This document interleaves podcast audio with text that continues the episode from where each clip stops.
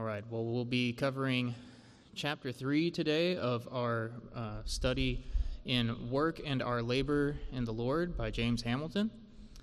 Uh, Pastor Fry has covered the first two chapters already for us uh, the last couple of weeks, so we'll be today uh, working our way through chapter 3. There's four chapters uh, total in the book, not counting the introduction and conclusion, so we're over halfway through, and so far it's been a really good study. Um, and uh, I think you'll find today's chapter that uh, we cover as well is also very edifying. Uh, if you look at the titles of the chapters within the book, you'll see that what Hamilton's done here is essentially structure his discussion on work uh, along the lines of redemptive history. And so if you look at chapter 1, he talks about work in the creation. Chapter 2, he's talking about fall and how that affects our work. Chapter 3, today, what we're going to cover is uh, talking about work, uh, redemption. And then chapter 4, which we'll cover in the next study that we do here, is on restoration. So he follows that pattern of creation, fall, redemption, and restoration. I think it was a, a, an interesting choice uh, by Hamilton, and it's very effective in the way that he's done it.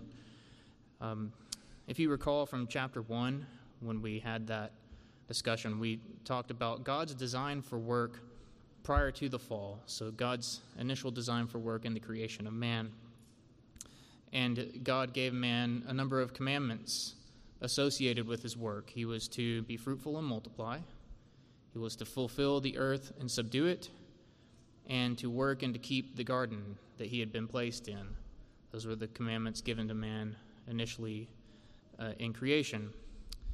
Then in chapter 2, as we moved into talking about how work is affected by the fall, we see that those commands that God has given to man are still valid. They didn't go away when sin came into the world. Uh, however, our ability to fulfill those commandments has been radically altered by our sin, by the sin of Adam and the sin that we inherit from our first parents. So, again, God's commandments are still there, but our ability to fulfill them is hindered significantly.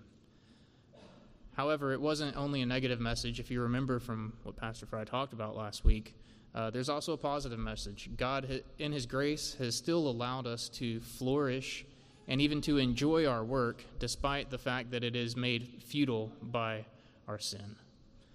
And so now, as we go to chapter 3, what we're going to talk about is how we can work in obedience to God and in fulfillment of those commandments that He's given us now that Jesus Christ has come, now that Jesus Christ has accomplished our redemption. What can we now do to fulfill these commandments God has given us regarding the way that we work? And really regarding all of life. You can see that um, the author has applied all of these things to work. However, if you apply them to other aspects of life, that, also um, also works. So, again, uh, these are things we'll see today. We'll take these principles that Hamilton gives us. They're coming from the New Testament, and what we'll see is that they are principles that were true for the people uh, who were living at the time when the New Testament was written, but they're certainly also still true for Christians today. And so Hamilton summarizes all of this with a succinct statement at the beginning of the chapter. He says, We've seen that God created man to work, that sin has made fallen work futile, but that God's merciful instructions nevertheless enable flourishing. We now consider how what Jesus accomplished on the cross redeems and frees people to work for God's glory. So, a couple of comments before we start walking through the principles that Hamilton's given us on just to cover what he is and is not saying. So, what Hamilton is not saying is that these principles he's going to give us are somehow new principles that were instituted as part of the new covenant and they were not previously uh, principles that God's people should have been living by before. He's not giving us something necessarily that's new, what it is is that the apostles in the New Testament in their writing have brought these principles into sharp focus for us. So they've you know brought these out and and given them to us in order to instruct the church on how to live and how to work. So what we see here really are timeless principles uh, that are being re-emphasized by the apostles. Uh, secondly, this is not an exhaustive list, obviously, of all of the principles that we ought to follow in our work. However, it's a good one, and it's an easy summary to refer back to. So I think what Hamilton's given us here is very useful. It's something that we could always you know, go back and open up and, and read through again anytime we're sort of struggling with how should we approach our work? What are the principles that we should be following at a general level? So it's clear here from what we see that God has graciously given us many useful principles to follow, and we should strive in all aspects of our lives to abide by them. And certainly when it comes to work, there are commandments that were given by God to Adam and Eve prior to the fall that are still applicable for us today. We should still be diligent in seeking to honor these commandments we've been given.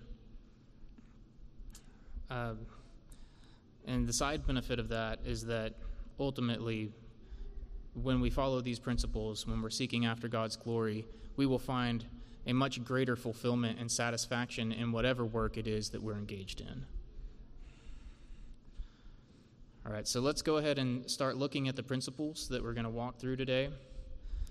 In addressing the subject of work in the life of the Christian, Hamilton takes a two pronged approach. First, he looks at scriptural principles for how not to work, and then he follows that up with scriptural, scriptural uh, principles for how we should work.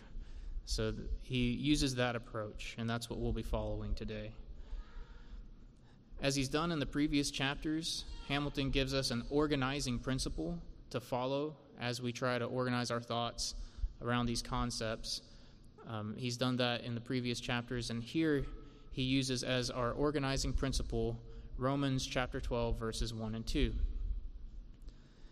We see there that Paul says, I appeal to you, therefore, brothers, by the mercies of God, to present your bodies as a living sacrifice, holy and acceptable to God, which is your spiritual worship. Do not be conformed to this world, but be transformed by the renewal of your mind, that by testing you may discern what is the will of God, what is good and acceptable and perfect. Moore points out that in this passage, it's God's mercy which allows us to do what Paul is commanding us to do here, right? God's mercy not only makes us capable of following his commandments, it makes us willing to follow his commandments. And so it's truly by God's mercy alone that we can do any of what we're going to talk about today. In this passage, we see that twofold instruction as well. We see both a negative imperative and a positive imperative. We see a negative imperative in that we're instructed to not be conformed to the world. That's the negative. Then on the positive side, we see the imperative to be transformed through the renewal of your mind. This is a common or a well known passage that we've covered many times. Um, but I think the way Hamilton's used it here is very effective. Uh, essentially, what he said is, you know, when we look at the principles for how not to work, we can follow that uh, principle of do not be conformed to the world. So that's sort of the header that we that we're under when we're looking at how not to work. Don't be like the world. Don't be conformed to the world. And then we'll come back later and look at the being transformed through the renewal of your mind when we talk about principles for how we should work. Then Hamilton states in the book that when we look at the behaviors that conform to the world, in each scenario, these behaviors uh, tend to uh, fall into uh, essentially what you could say is, you know, not uh, imaging forth God's character in the world like we've been commanded to do, and instead pursuing idolatrous impulses. So, really, when we talk about being conformed to the world, no matter what it is, it always ties back to idolatry, the worship of something other than God. Uh, as we see in Romans chapter 1, worshiping the creature rather than the creator, putting that creature up in that uh, spot where we're worshiping them. And so that's uh, something that he'll con- continue to come back to. If you recall from chapters 1 and 2 as well, I've listed out here at the bottom of the slide the four things that Hamilton pointed out, you know, an additional kind of four points to keep in mind, uh, things that God had commanded us to do uh, as part of that being fruitful and multiplying and uh, fulfilling and subduing the earth. Uh, these four items were imaging forth the character of the one true and living God. That's part of what we do as we uh, fulfill and subdue the earth. Uh, exercising God blessed dominion over the created world, over the God created world. Uh, ruling and subduing the earth as God has commanded us to do, and flourishing in a futile and fallen world by eating, drinking, and enjoying our work. If you look at all of chapters 1 and 2, we talked about how God has given us the imperatives to do all those things. Well, idolatry is essentially doing the opposite of that. Not doing any of those things, but chasing after idols. When we're conformed to the world and its wisdom, as opposed to being conformed to the image of Christ and his wisdom, we inevitably will fail to live up to these commands we've been given. So, with that, let's walk through some of these principles for how not to work. And the way that Hamilton has broken this down is he's gone through several texts from the New Testament and uh, used those as example texts where he pulls these principles from. So the first one we have here is Ephesians chapter 4 verse 28. Here Paul writes, "Let the thief no longer steal, but rather let him labor, doing honest work with his own hands, so that he may have something to share with anyone in need." In this passage, Paul condemns at least three things that do not reflect God's character. The first is theft or covetousness, the second is dishonest work, including all immoral, life destroying schemes to make money. And then the third is selfishness or an unwillingness to share. As Hamilton points out, the command not to steal but to labor with honest work essentially cover, covers all that is implied by the eighth commandment. Now, he's referring back to the eighth commandment there.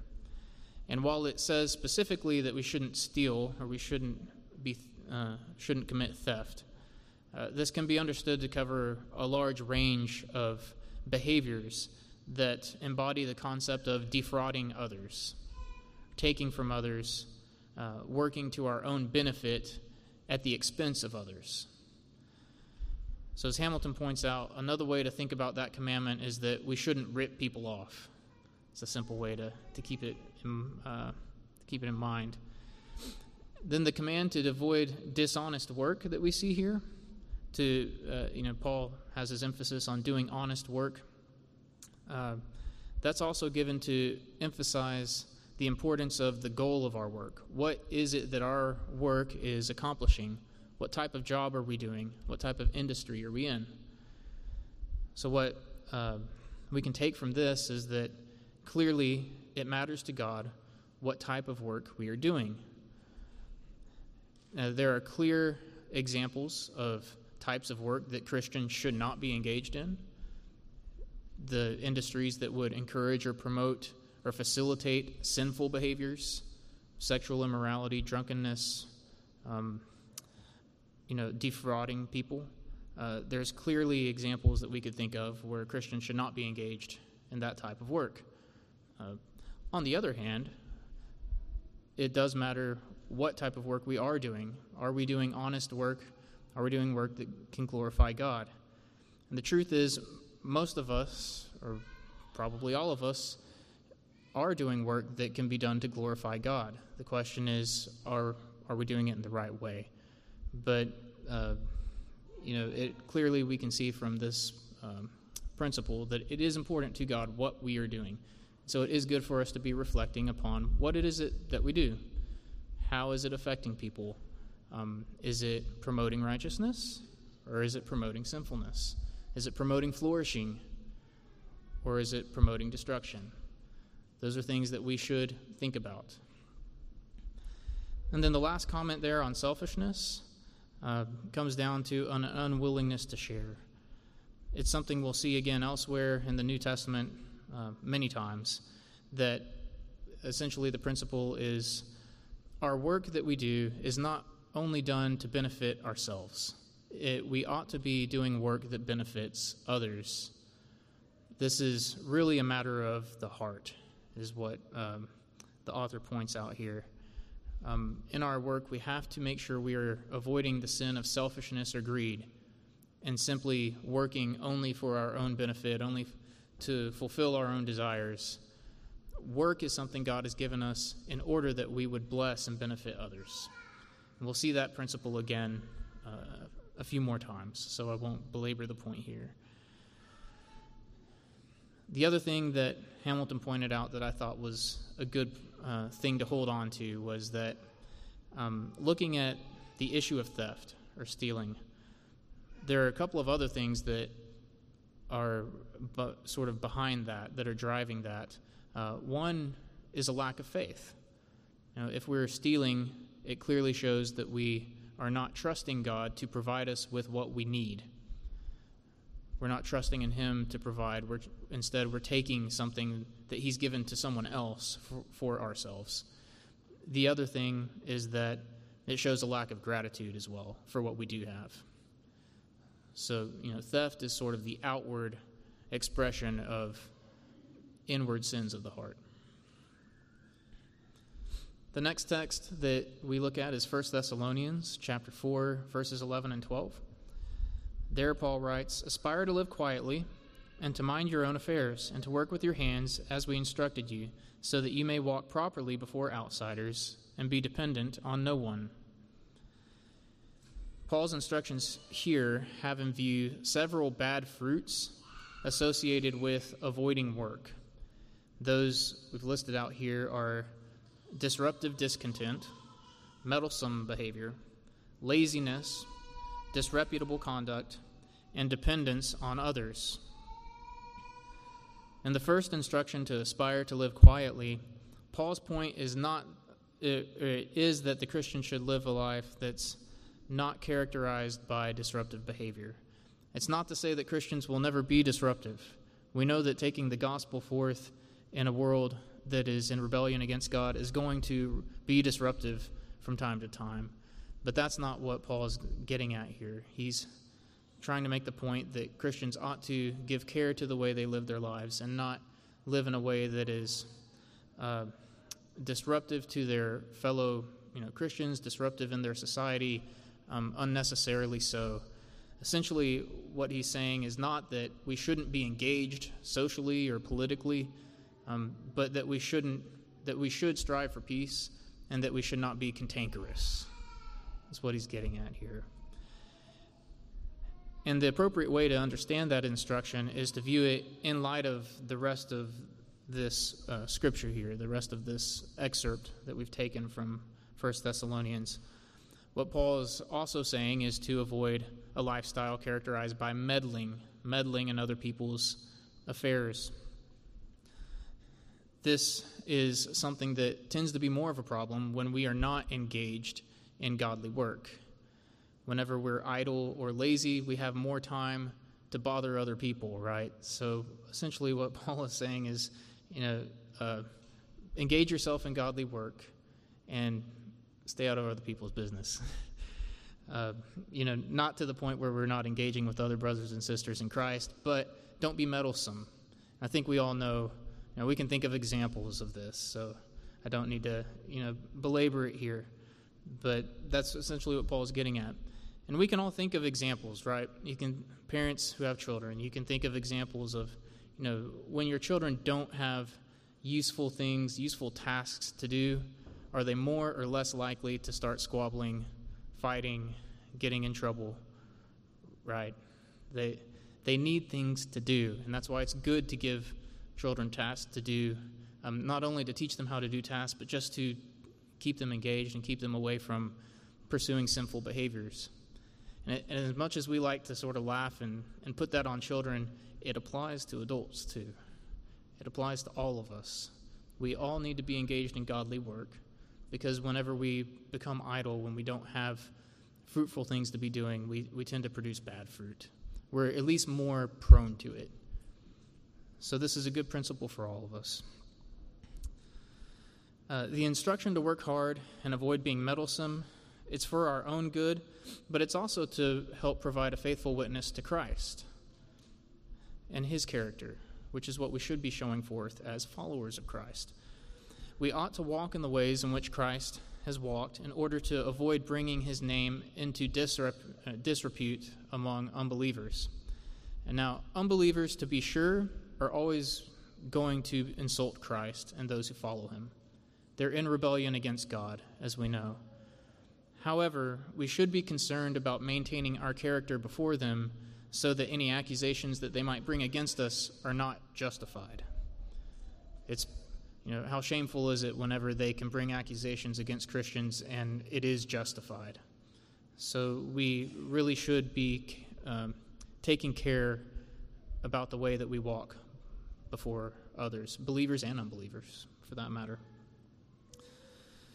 To be sure, the gospel that we preach to a lost and dying world is our most important witness to Christ and his character. But the way that we walk before others will either support that message that we're preaching or it will undermine it. Hamilton, uh, here in this chapter in the book, he emphasizes this and, and summarizes it uh, with the statement that is here at the bottom of the slide. He says, By embracing the wider story in which they were to find their identity, they were to find the quiet life desirable, their own affairs special assignments from God, the work they could do with their hands a privilege, and the productive pursuit of good repute with those outside a matter of building God's own reputation. And that's a really good summary. Then, moving on in the same book to chapter 5, verse 14, Paul writes, And we urge you, brothers, admonish the idle, encourage the faint hearted, help the weak, be patient with them all. Here, Paul charges the church in Thessalonica to address four points where they've been insufficient idleness, faint-heartedness and timidity, weakness, and unconcern for those who won't work. As we just saw in chapter 4, Paul has provided a number of examples already on how idleness tends towards sinful and disreputable behavior. Here he once again gives the church the instruction to admonish those who are walking in idleness. So we see this is clearly a prevalent issue in Thessalonica. Additionally, he exhorts the members of the church to be engaged with one another. If you notice that from the text, he exhorts them to bear with those who are weak and timid in order to build them up in their faith, to help them out. Hamilton points out that in order to show forth God's character, the Thessalonians needed to exhibit behaviors that were the opposite of the four issues he's pointing out here. Rather than being idle, they needed to be diligent in godly work. Rather than being faint hearted or timid, they needed to boldly trust in God's promises and His provision for them. Rather than being weak, they ought to be strong in faith and seeking to walk faithfully in obedience to Christ. And rather than being unconcerned about those who won't work or impatient toward them, they ought to be long suffering toward one another. So the author summarizes this uh, section by saying the admonishment, encouragement, help, and patience that Paul calls for here is the opposite of indifference. In order for Christians to do these things, they will have to pay attention to one another, know one another, and then engage one another. So we recall from Ephesians chapter 5 that husbands should love their wives as their own bodies, that no one ever hated his own flesh, but nourishes and cherishes it, just as Christ does the church, because we are members of his body. Right? We remember that from Ephesians chapter 5. Well, if Christ cares for and nourishes the members of his body, how reprehensible is it when the members of his church fail to care for and nourish one another? How healthy can the body be if a limb is out of joint or if a wound has become infected over time due to neglect? This isn't the way that it ought to be. So, what Hamilton is saying here is that the members of the body need to care for one another, just as Christ, the head of the body, cares for each and every member. There will be some members who are struggling with certain things and others who are strong in those areas, and then you go to another area and, and the roles reverse. The, you know, the, the one is strong while the other is weak. We all need to bear with one another, but it, it goes without saying that we can't do this if we're not engaged with one another, if we're not spending time together and, uh, and getting to know uh, one another and, and what's going on in our lives. So thought this was just a good exhortation from, from Hamilton on uh, the need for the members of the church to be engaged with one another and, and growing and edifying one another in their faith. Then, when we go from First Thessalonians to Second Thessalonians, what we're going to see is that that issue of idleness is still persistent, and Paul is still having to address it with the church there. Uh, so let's go ahead and look at chapter 3 of Second Thessalonians. We'll read through verses 6 through 15. Paul writes there Now we command you, brothers, in the name of our Lord Jesus Christ, that you keep away from any brother who is walking in idleness and not in accord with the tradition that you received from us. For you yourselves know how you ought to imitate us, because we were not idle when we were with you, nor did we eat anyone's bread without paying for it. But with toil and labor we worked night and day, that we might not be a burden to any of you. It was not because we do not have that right, but to give you in ourselves an example to imitate. For even when we were with you, we would give you this command If anyone is not willing to work, let him not eat. For we hear that some among you walk in idleness, not busy at work, but busy bodies. Now, such persons we command and encourage in the Lord Jesus Christ to do their work quietly and to earn their own living. As for you, brothers, do not grow weary in doing good. If anyone does not obey what we say in this letter, take note of that person and have nothing to do with him, that he may be ashamed. Do not regard him as an enemy, but warn him as a brother. So here we see Paul addressing six pitfalls that we can pull from this passage that the church needs to be on guard against idleness, as we've talked about before, and then a number of other issues that grow from grow out of that, grow out of idleness. Um, rejecting apostolic teaching, mooching, burdening, meddlesome busybodying, and tolerance of what dishonors God. So, Paul is connecting the issue of idleness to a number of other sinful behaviors here.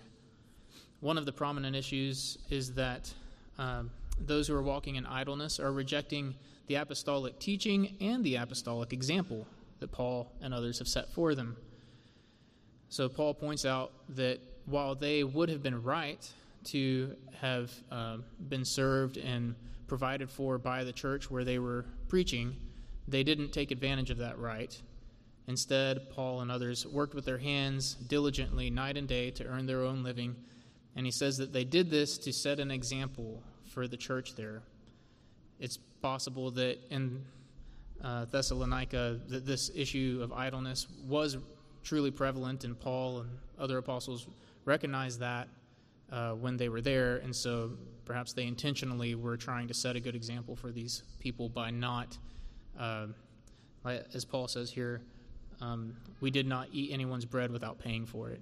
You know, they they didn't take any favors or take anything from the church. They intentionally set an example of being self-sufficient.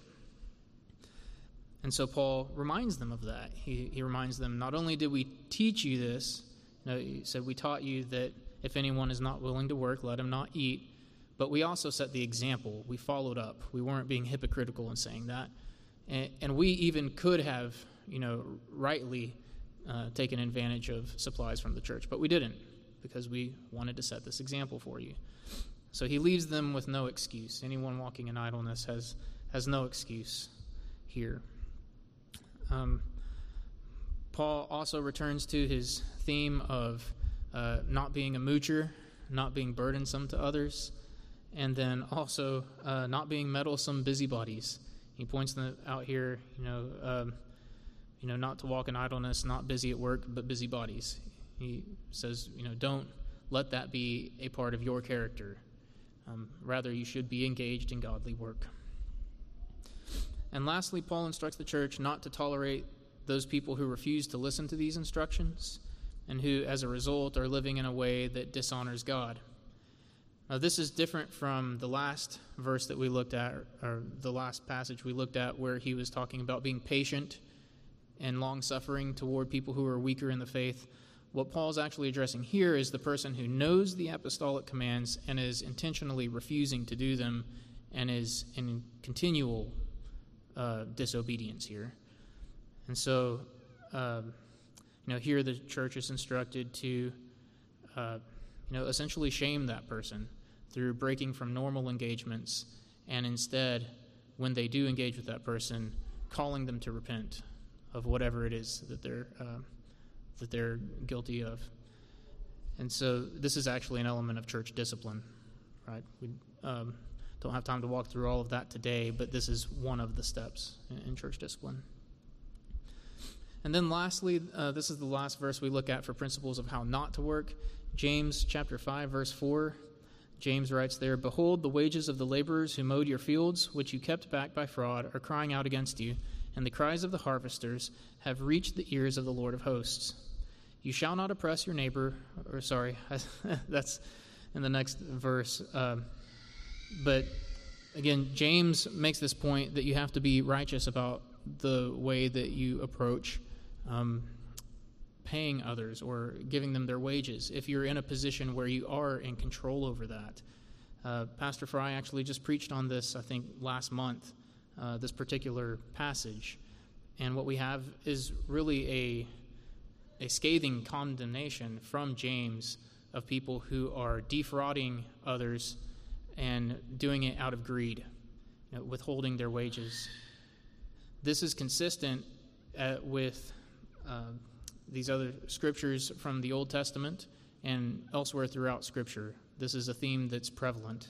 So I included a couple of those here. Leviticus chapter 19, verse 13 says, You shall not oppress your neighbor or rob him. The wages of a hired worker shall not remain with you all night until the morning. Malachi chapter 3, verse 5 says, Then I will draw near to you for judgment. I will be a swift witness against the sorcerers, against the adulterers, against those who swear falsely, against those who oppress the hired worker in his wages, the widow and the fatherless, against those who thrust aside the sojourner and do not fear me, says the Lord of hosts.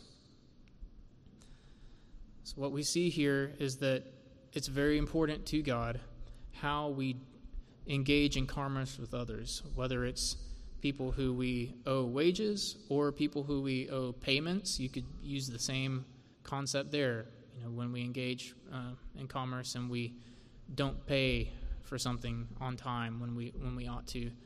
Um, these things are important to God because ultimately they come back to the sin of greed and selfishness and idolatry. So again, good principles to keep in mind um, as we think about how we ought to work and how we ought not to work. And so now we turn to the principles that Hamilton's given, given us for how we should work.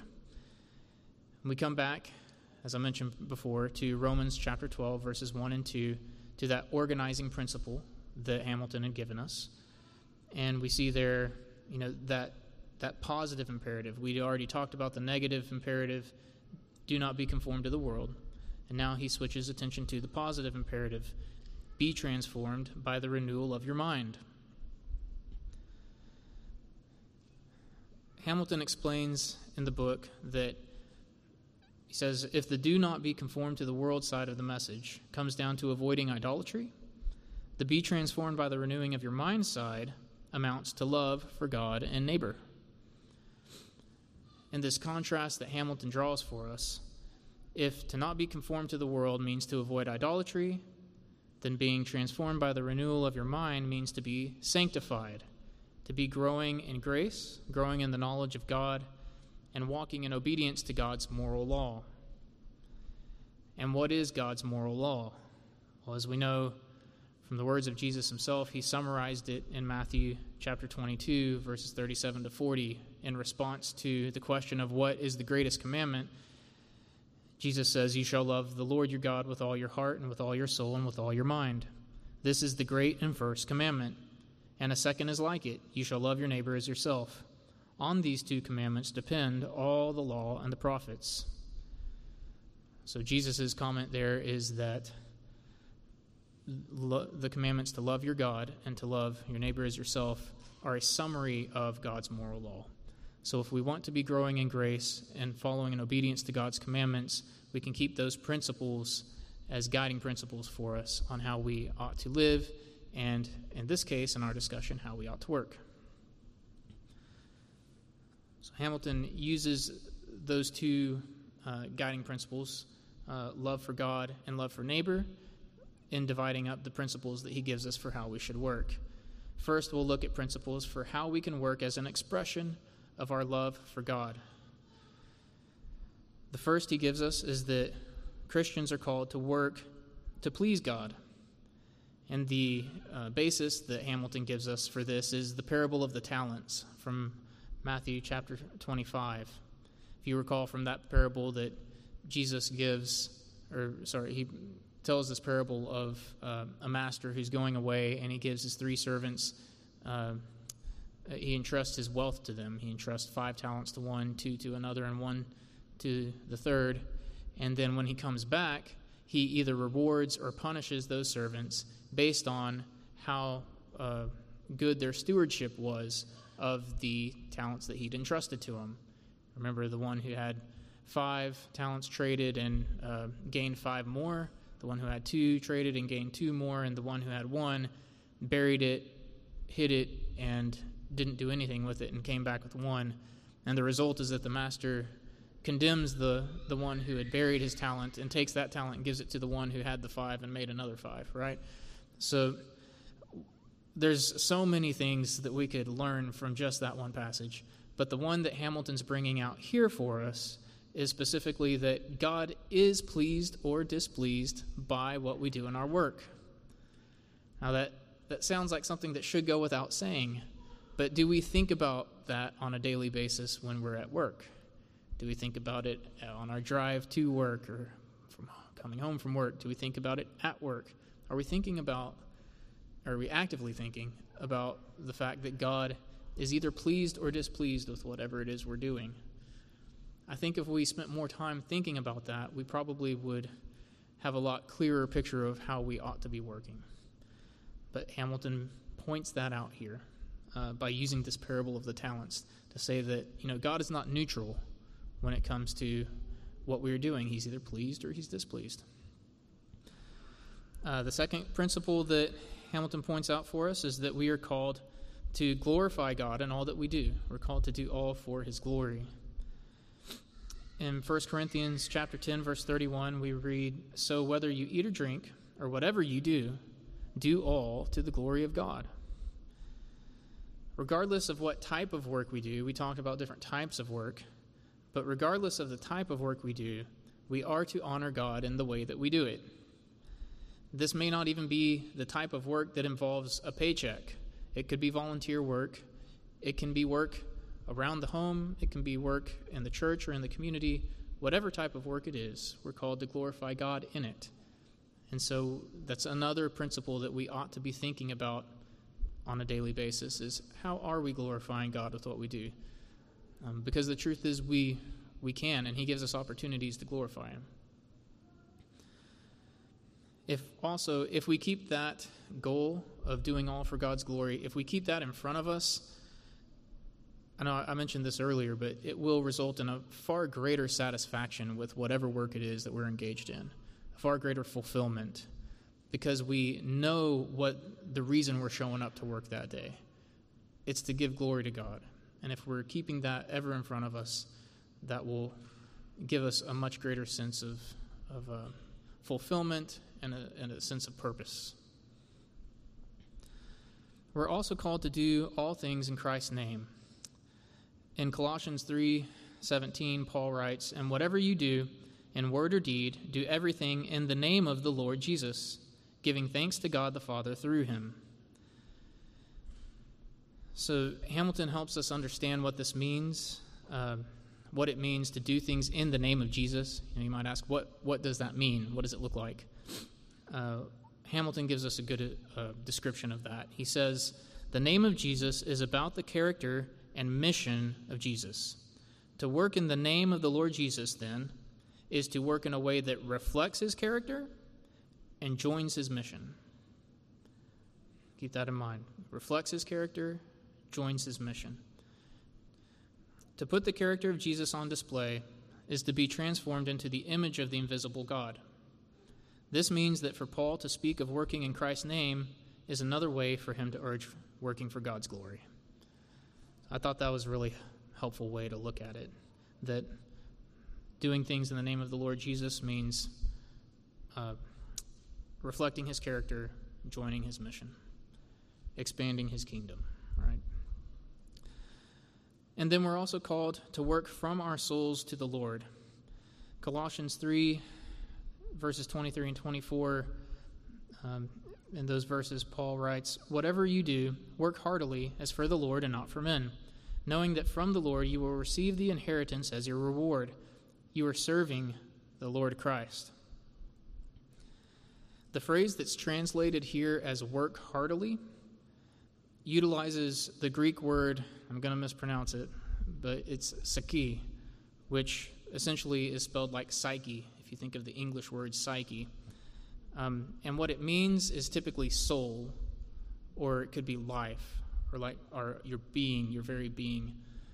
Um, the Legacy Standard Bible and the NASB, which Legacy Standard, from what I understand, uh, is based on, they both include a footnote here at this particular phrase to point out that the literal translation of it of work heartily would be work from your soul, is the way that it is, uh, would be rendered. So, in other words, Paul's exhorting Christians to work from their soul, to work with every fiber of their being, because they are, whatever work they're engaged in, they are serving the Lord. In English, we've got the saying, give it all you got. And that's essentially what Paul is, is saying here. Work from your soul, give it all you got, because ultimately, you're not working for men, your, your ultimate master is the Lord. And so you have to always keep that in mind. And when we look for rewards in our work, we shouldn't be disappointed when things don't go the way we want, when we don't get promotions we want, um, whatever else it is uh, that doesn't work out the way you'd hoped.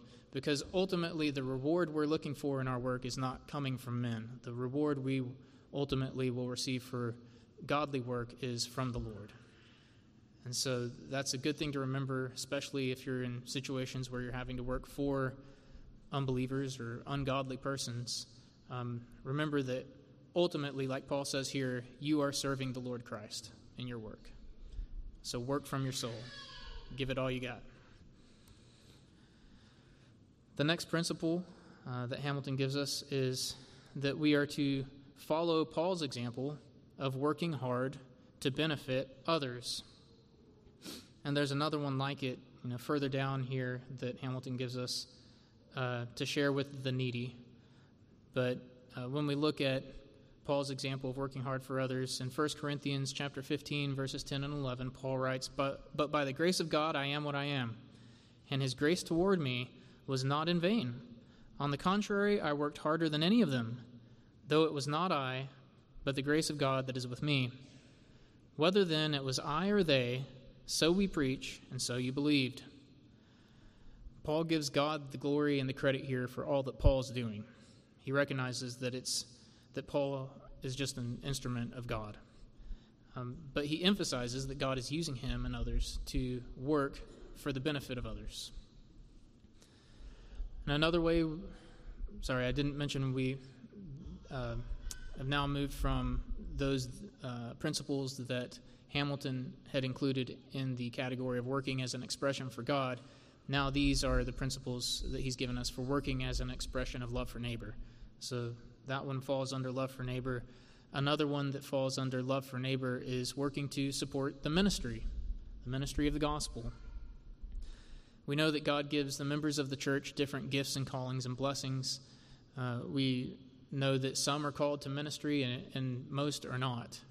Uh, and so those who are not can even um, support the ministry, though, in using their giftings and callings in order to uh, work hard and be able to provide support to the ministry.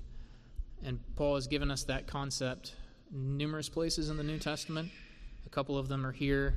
1 Corinthians 9:14 In the same way the Lord commanded that those who proclaim the gospel should get their living by the gospel. And again in Galatians 6 6, let the one who is taught the word share all good things with the one who teaches. So I know that it is a biblical concept that those who are involved in preaching the gospel ought to be freed up to focus on that by being provided for by uh, the other members of the body. Of course, we also see Paul's example where he could have taken advantage of these things and did not. So we see both in the New Testament. But what Hamilton's getting at here is that is another way that we can work to love our neighbor is by supporting those who are uh, called to ministry. He also mentions the principle of sharing with the needy, working to have something to share. If you recall, we read about that, you know, previously in our discussion of principles for how not to work. But he points out that you know we rather than being a burden to others, we ought to work so that we can be a benefit and a blessing to others. Instead of needing to take from others, we ought to work so that we can put ourselves in a place to be ready to give to those who truly are needy, the ones who truly do have a need. Um, so, you know, as much as it is within our capacity, we ought to seek to not be a burden, but rather a blessing to others uh, through our work. And then also, as we talked about before, we should work to live an undisruptive life. We should be focused on godly work and not on things like meddlesome busybodying and uh, disruptive behavior, as we've talked about already. Another reason or another way that we can work as an expression of love for neighbor is to work as a good testimony for unbelievers. This is another concept that we talked about earlier, but when we work hard and when we're faithful servants to our earthly masters, even unbelievers will take notice of this. They'll take note of the, the Christian character that distinguishes us from others and that we are faithful servants because we ultimately know that we're working for men, but we're working unto God. This maintains a good witness to Christ, and it avoids the hypocrisy that would accompany an outward walk that is contradictory to our profession of faith. In 1 Timothy 6 1, Paul writes, Let all who are under a yoke as bondservants regard their own masters as worthy of all honor, so that the name of God and the teaching may not be reviled. This shows that concept of working faithfully to be a good witness to Christ's character. In Titus 2:5, he also sa- exhorts uh, Paul exhorts the young women in the church to be self-controlled, pure, working at home, kind and submissive to their own husbands, that the word of God may not be reviled. Um, you know, ladies, can you think of you know ways how how can your service, even in your home, even in service of your family, be a good testimony to unbelievers? You know, in the current uh, culture we live in, you know, to to work diligently, to commit yourself to make a you know a a top priority the service of your family, your husband and children. Um, you know, the keeping of the home, um, you know, taking care of others. To do that is is completely out of step with what women are instructed to do or encouraged to do in our culture, and so it sticks out like a sore thumb when you do it. You know, I don't know if you've had conversations with believers, even uh, certainly unbelievers, you know, where the topics of uh, taking care of the children at home or homeschooling has come up, and you know, your, your reaction may have been a jaw on the floor or, you know, dumbfoundedness. How, how can you do that? I, I could never stay home all day with my kids, and I can't imagine having to, to do all this work. You know, this is not something that is normal in our society today. But when you show forth that type of selflessness and sacrifice on the part of others, uh, you show forth Christ's character because we know that He is our ultimate example of selfless sacrifice. Right?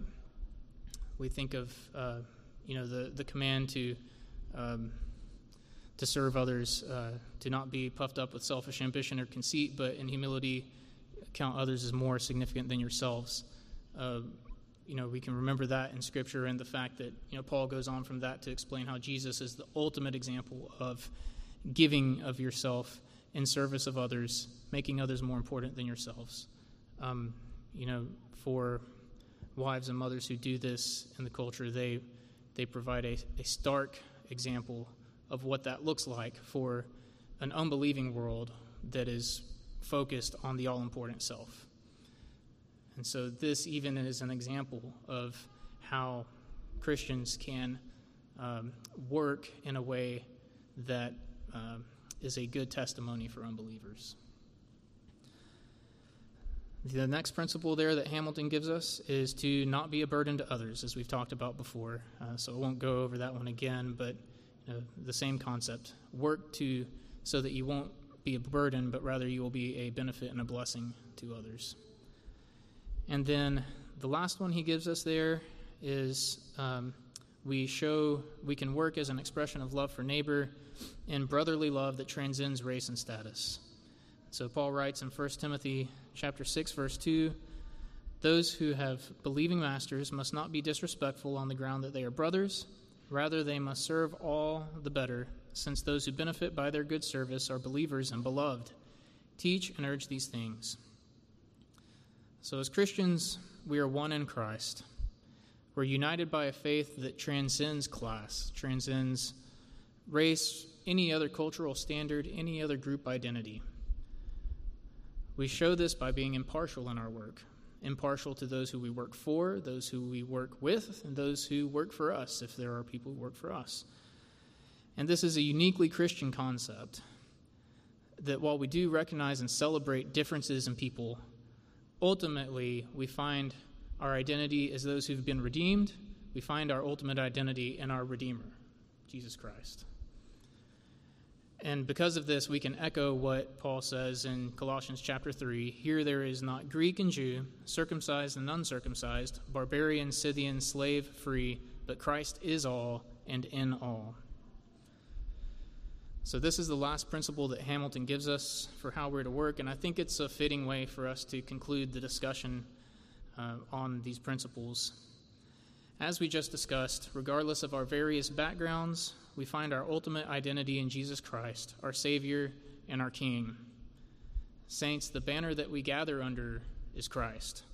And so, let us labor under that banner each and every day. Let us work from our souls, give it all we got, and let us look